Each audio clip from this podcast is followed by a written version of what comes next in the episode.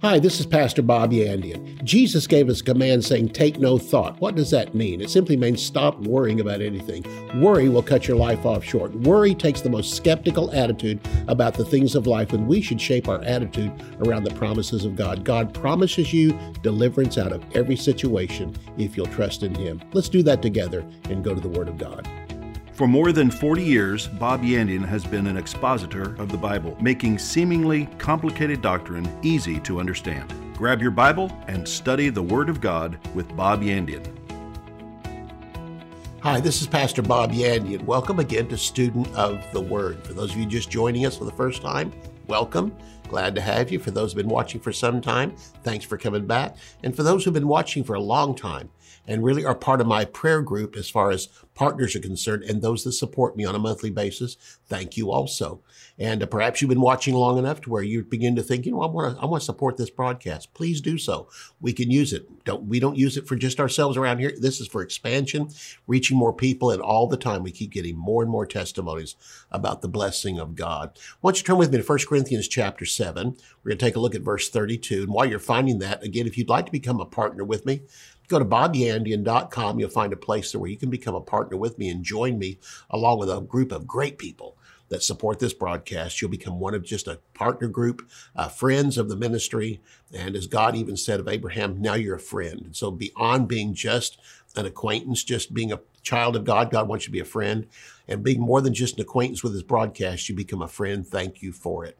Uh, Jesus often used the term when he was speaking to the disciples and says, take no thought. Now we wonder what that means. Better translation is just stop worrying because it's the mind up here that causes your problem. It's not your spirit. No, your worry becomes up here because you start to analyze things and predict how things are going to turn out. It doesn't look too good. And you always go back to, you know, well, I've seen this happen before. So you go back and quote statistics. This has happened before. This is usually what happens. Put your trust in God because God guarantees you that if you'll follow after him, everything will be a success. And so when Jesus said again, take no thought, it's actually a command. Don't worry a command. 1 Corinthians chapter 7 and verse 32 that I had you find says it this way, and Paul wrote this way, I want you to be without care. This means worry or anxieties. And I want you to notice Paul really presented more as a wish or a desire but Jesus presented it as a command. Paul says here, I want you to be without care. But again, he was dealing with the Corinthians. So the Corinthians here were, you know, big problems. And Paul says basically here, this is a wish. I really wish you guys were mature. I wish you guys would grow up. But it didn't stop them from being Christians, but they were carnal Christians. One indicator of a carnal Christian is they worry about everything, have anxieties about everything. But I want to come back to what Jesus said, take no thought. Again, this was a command a command was simply don't worry, stop it.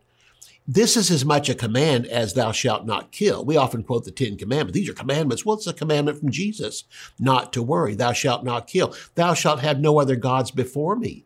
You know what we're simply saying here? If you worry, you're putting something ahead of God. You are putting your own opinion, your own thought, your own judgment on a situation above the judgments and thoughts of God. When you read the word of God, you're going to find out that, yeah, many are the afflictions of the righteous, but the Lord delivers him out of them all.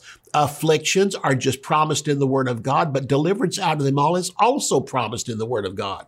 God promised you that as long as you're in this broken world, this cast down world that is in this condition because of the sin of Adam in the garden, he said, you're going to have problems. You'll have problems with Satan himself, the world system, and your own flesh is going to come at you. But don't understand this. Many are the afflictions of the righteous, but the Lord will deliver them out of them all. So if not worrying is as much a command as thou shalt not kill, then we need to see the severity of what God says that worry will do to you. This was not a wish or desire, but a command from God just as dangerous, if not more, than adultery or murder, as, or as I said, putting another God in front of God. I like to think of it this way. Worry is a slow form of suicide. It'll kill you. God has an intention for you to live long on this earth, but literally your attitude will cut your life short.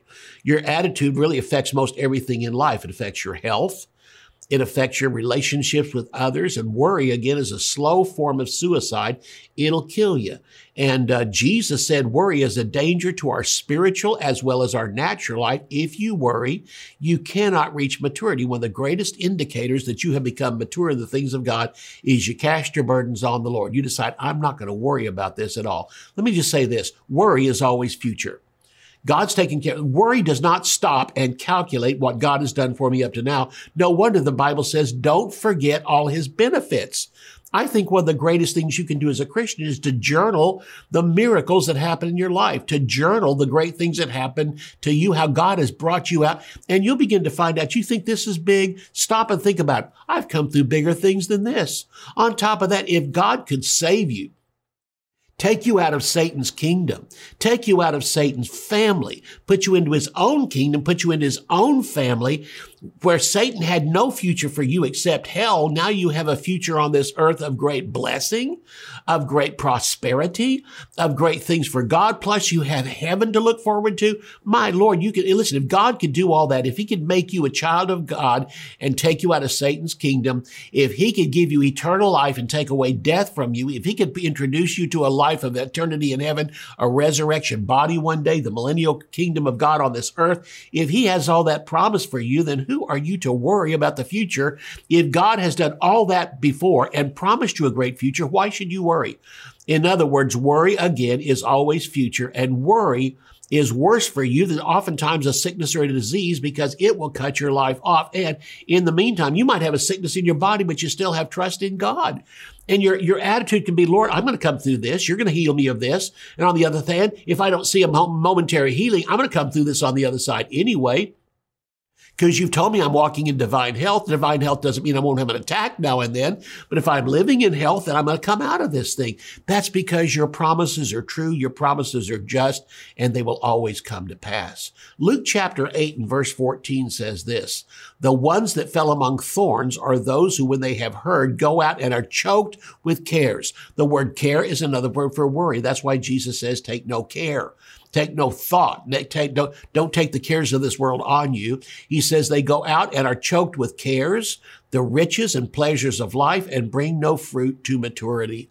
So here's what the Lord is simply saying. Notice this is mentioned right there with pleasures of life being used wrong, no fruit in maturity, the riches of this life used wrong because why? You are choked with cares and worries. To look at a situation and always think, well, this could happen this way. And you begin to think about that, meditate on it, understand this. Most of the things you worry about, I would say this, probably 80% of what you worry about never comes to pass. Did you ever think about that? Think of all the times you thought this could happen, this could happen, and it didn't happen. Even without God, most people in life who are sinners, they worry about everything in the future, and, and 90%, 80% of what they worry about doesn't come to pass. And even the 10% that does come to pass, it's not as bad as they thought it was going to be. And even man without God, with a brain in his head, can work out some of the problems. If I can work out some of my problems, think about how God can work my problems out. I'm just a human being throwing natural answers at it. God is a supernatural being throwing supernatural answers toward me. Again, worry is always future. God's going to take the same care of you tomorrow as he's done every day up until now. Why would he fail you today? To look back on your past and say, God, you've done so much for me, but are you going to do it today? God's going to go, yes, I promise you I would, because you know what? You're, I care for you. You're part of my family. Next of all, you're, you're literally, you are a child of God. You're part of my family. And next of all, I've got a great future for you. I've told about you in the Word of God. Why do you think it's so important that we take His yoke upon us and learn of Him? The most important thing you can do as a Christian is learn the Word of God, then begin to act on it. Make it the primary thing for your life. Instead of looking at the problems, look at the answers because the Word of God is the answer. Focus on your answers and you can endure your problems. So the best thing you can do is focus on now. Live in this moment. Yesterday is gone and it cannot be changed. You don't know what's going to happen tomorrow, but you do know this God's going to take care of me. And whatever happens tomorrow, it's going to be for my good and it'll be for my betterment. Live in the moment. Jesus talked about that. Give no thought for tomorrow. Give no thought, again, is worry. Don't worry about tomorrow. You know, I invest in the stock market and, you know, I've got some, some returns have come back through the years for a retirement account. But you know what? There's a great tendency to look at it, see it going down today and begin to think, oh, oh, oh, it's headed on down. There's momentary downturns, then you go right back up again. The point of it is, is I go to see the man that, you know, uh, quarterly I go see and they tells him about my investments. He begins to tell me what's always happened in the past and what that and what predictors they have for the future and quote all these things. And I think, well, this guy knows more than I do. Think about this. Study the word of God. God knows more than you do. Instead of looking at this momentary downturn in your life and think, oh, it's going to hell in a handbasket. No, you're not. God promised you're going to heaven in a resurrection body. So if that's my future, then apparently God's going to take care of this momentary glitch in life, this momentary problem of life. Understand it again, worry is useless. Will worry change anything? Worry can steal your present joy. Worry can cause destruction in your life. Worry can break families apart. God would not command us to be free from worry if it wasn't possible. God has a life for us that has no worry at all. In fact, the series I'm offering is going to talk about rest with God. Rest is the absence of worry. I'm not talking about resting laying down in a bed. I'm talking about internal rest for the soul, rest for your thoughts, spiritual rest that comes from a spirit filled with God's word, a soul that is filled with God's word that you act on. Those things stored in your memory that God says, begin to pull those files out like you do your computer. And when a problem comes along, instead of the first thing looking at the problem, quit focusing on the problem and go to the promises where I give you the answer for those problems. It seems like with Israel, the moment they came through some victorious thing, they shouted, rejoiced, and the next thing they looked at, they fell apart. In fact, we're told in the book of Hebrews, chapter 3 and 4, they always turned away from God. They always fretted, they always worried, and they always turned against the promises of God for 40 years. It took the second generation coming out to go into the promised land to where the people begin to realize in that second generation, our parents never did trust in God. We're going to try and we're going to start trusting in God and look at the great success they had. It simply comes back to this. What are you focusing on? Are you focusing on the momentary thing that's happened to you, or are you focusing on the eternal Word of God? The God that has taken care of you every moment of every day up until now will not fail. One thing the first generation said is, We figured out God's plan. When they came to Meribah, we figured out God's plan. He brought us here to kill us. Think about that. 400 years, God protected them. 400 years, He preserved their life.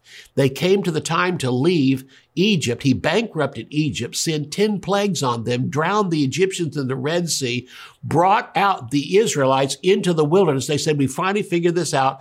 God did all this to bring us here and kill us. No, God has already promised them they're going in the promised land. He already told them Canaan belongs to them. He promised they would eat of milk and honey and eat the, the grapes and all that. They forgot all about that. And all they said was, We figured out that God wants to kill us. That's what worry does to you. Looks at the present situation looks at the fact we're living in a desert. There is no food. There is no provision. And we're looking at all these things around us. So the only thing that's going to happen to us is we're all going to die right here on the spot. Oh, yeah, that's the real plan of God. Well, you know what? You might laugh at that, but that's what worry does to you. Worry says, I'm going to die right here on the spot, not going to make it out of this situation. And God says, Look back on you. I saved you before the foundation of the world, or saw you saved before the foundation of the world. I've met every problem with and condition up until now and been faithful. Why should I let you down now? I'll see you right after the break. Even though we know that all storms of life are only temporary, they sometimes seem like they are about to engulf us, sink us, and take us under. At this moment, the wind and waves may be raging, heaving, and crashing all around you, but there is a refuge and rest in the Lord.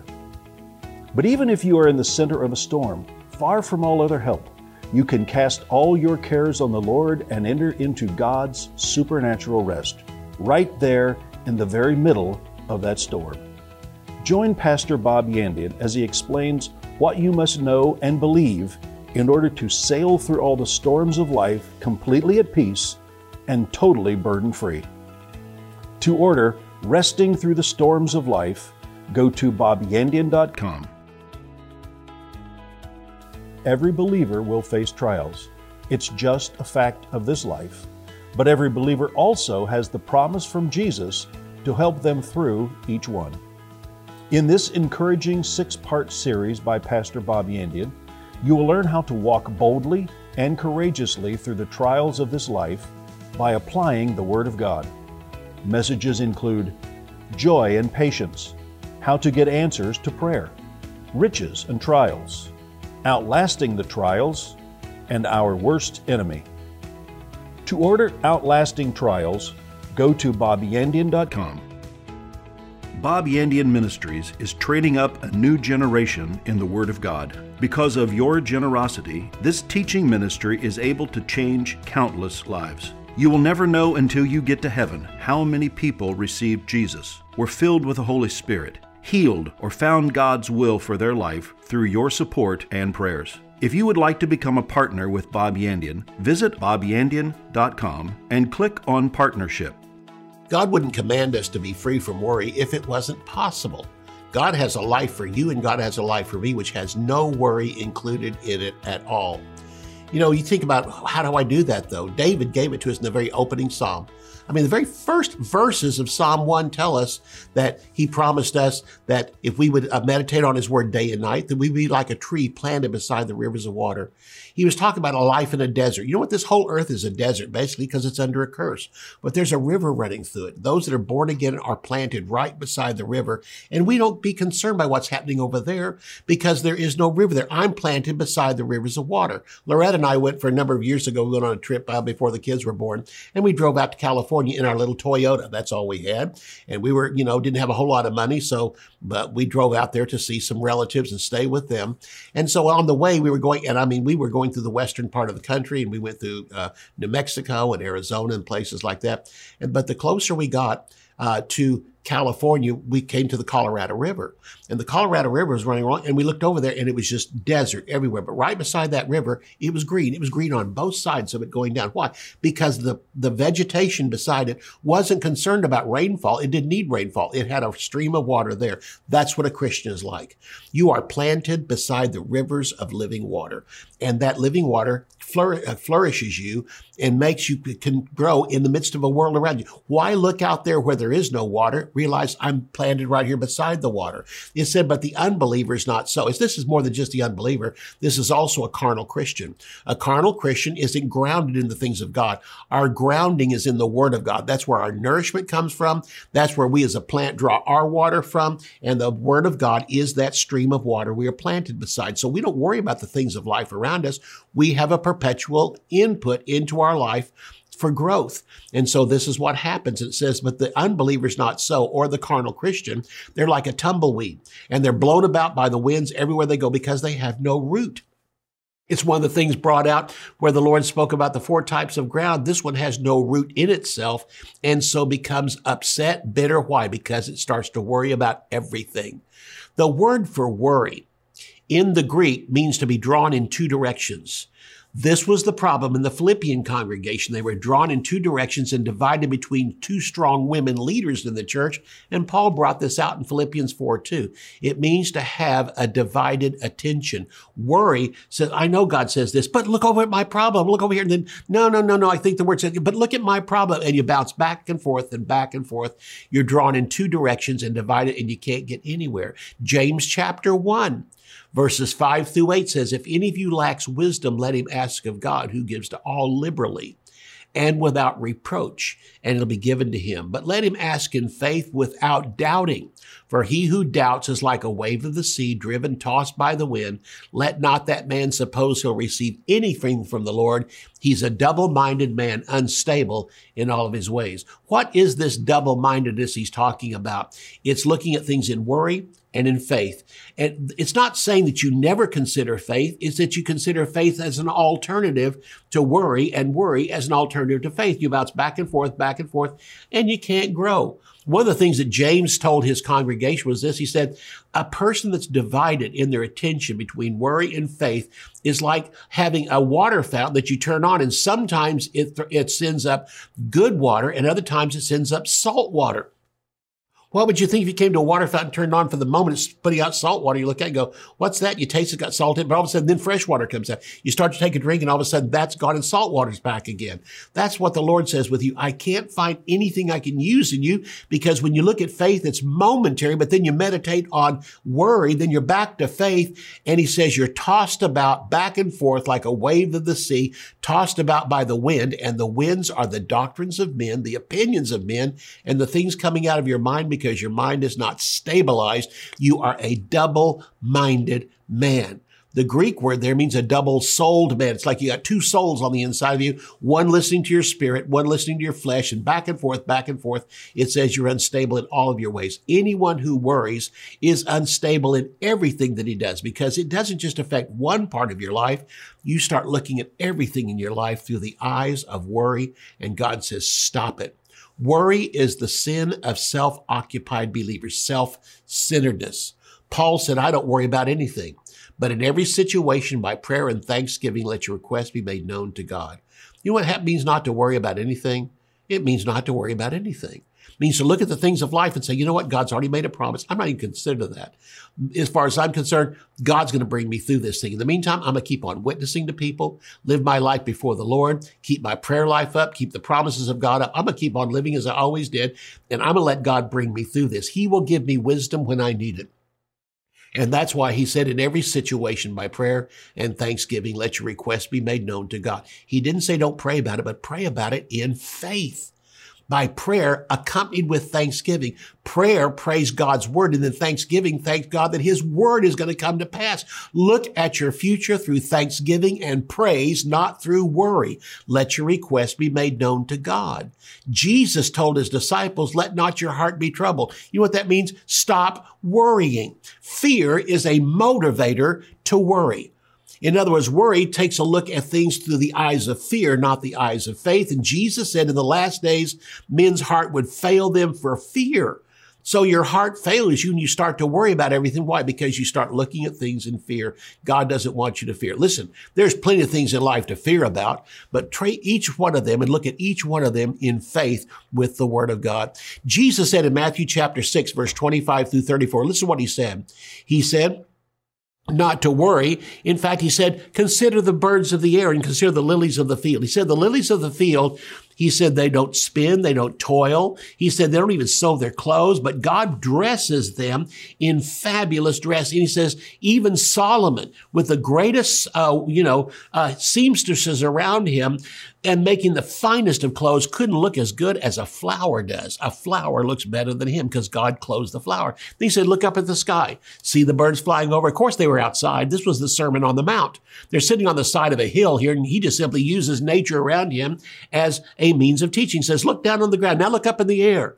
So they looked at the ground and the lily, the lilies were as far as you can see. And God said, I take care of every single one of them. You might look at yourself and say, but Lord, there's eight billion people on the earth. How can you even stop and remember me? David did that. What is man that you're even mindful of him? Or the offspring of man that you would even come and visit him. He was simply trying to bring God down to his level instead of bringing himself up to God's level and looking at himself through the eyes of God. Do you ever look at yourself through the eyes of God? It's important you do so. Worry will cause you to grow in the slightest things in the wrong direction. The smallest of things become major for a worrier.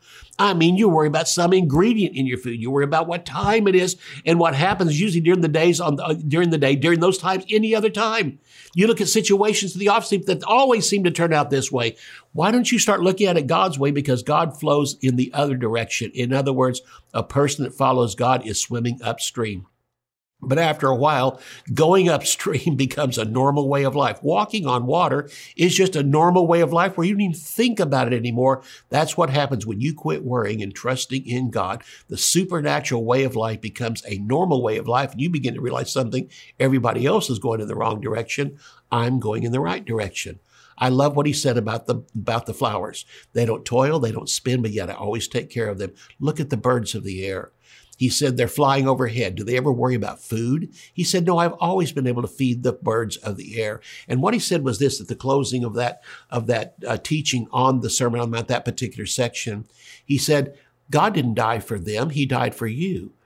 You're the one he loves. You're the child of God. Won't, he, won't God take more care of you, the one that he died for and, and shed his blood for, and the one that's redeemed you? In other words, what he's saying is worry places you below the level of a flower. And God didn't even die for flowers. He didn't send Jesus to die for flowers. But here's something God didn't uh, have his son die for, but yeah, he takes care of him.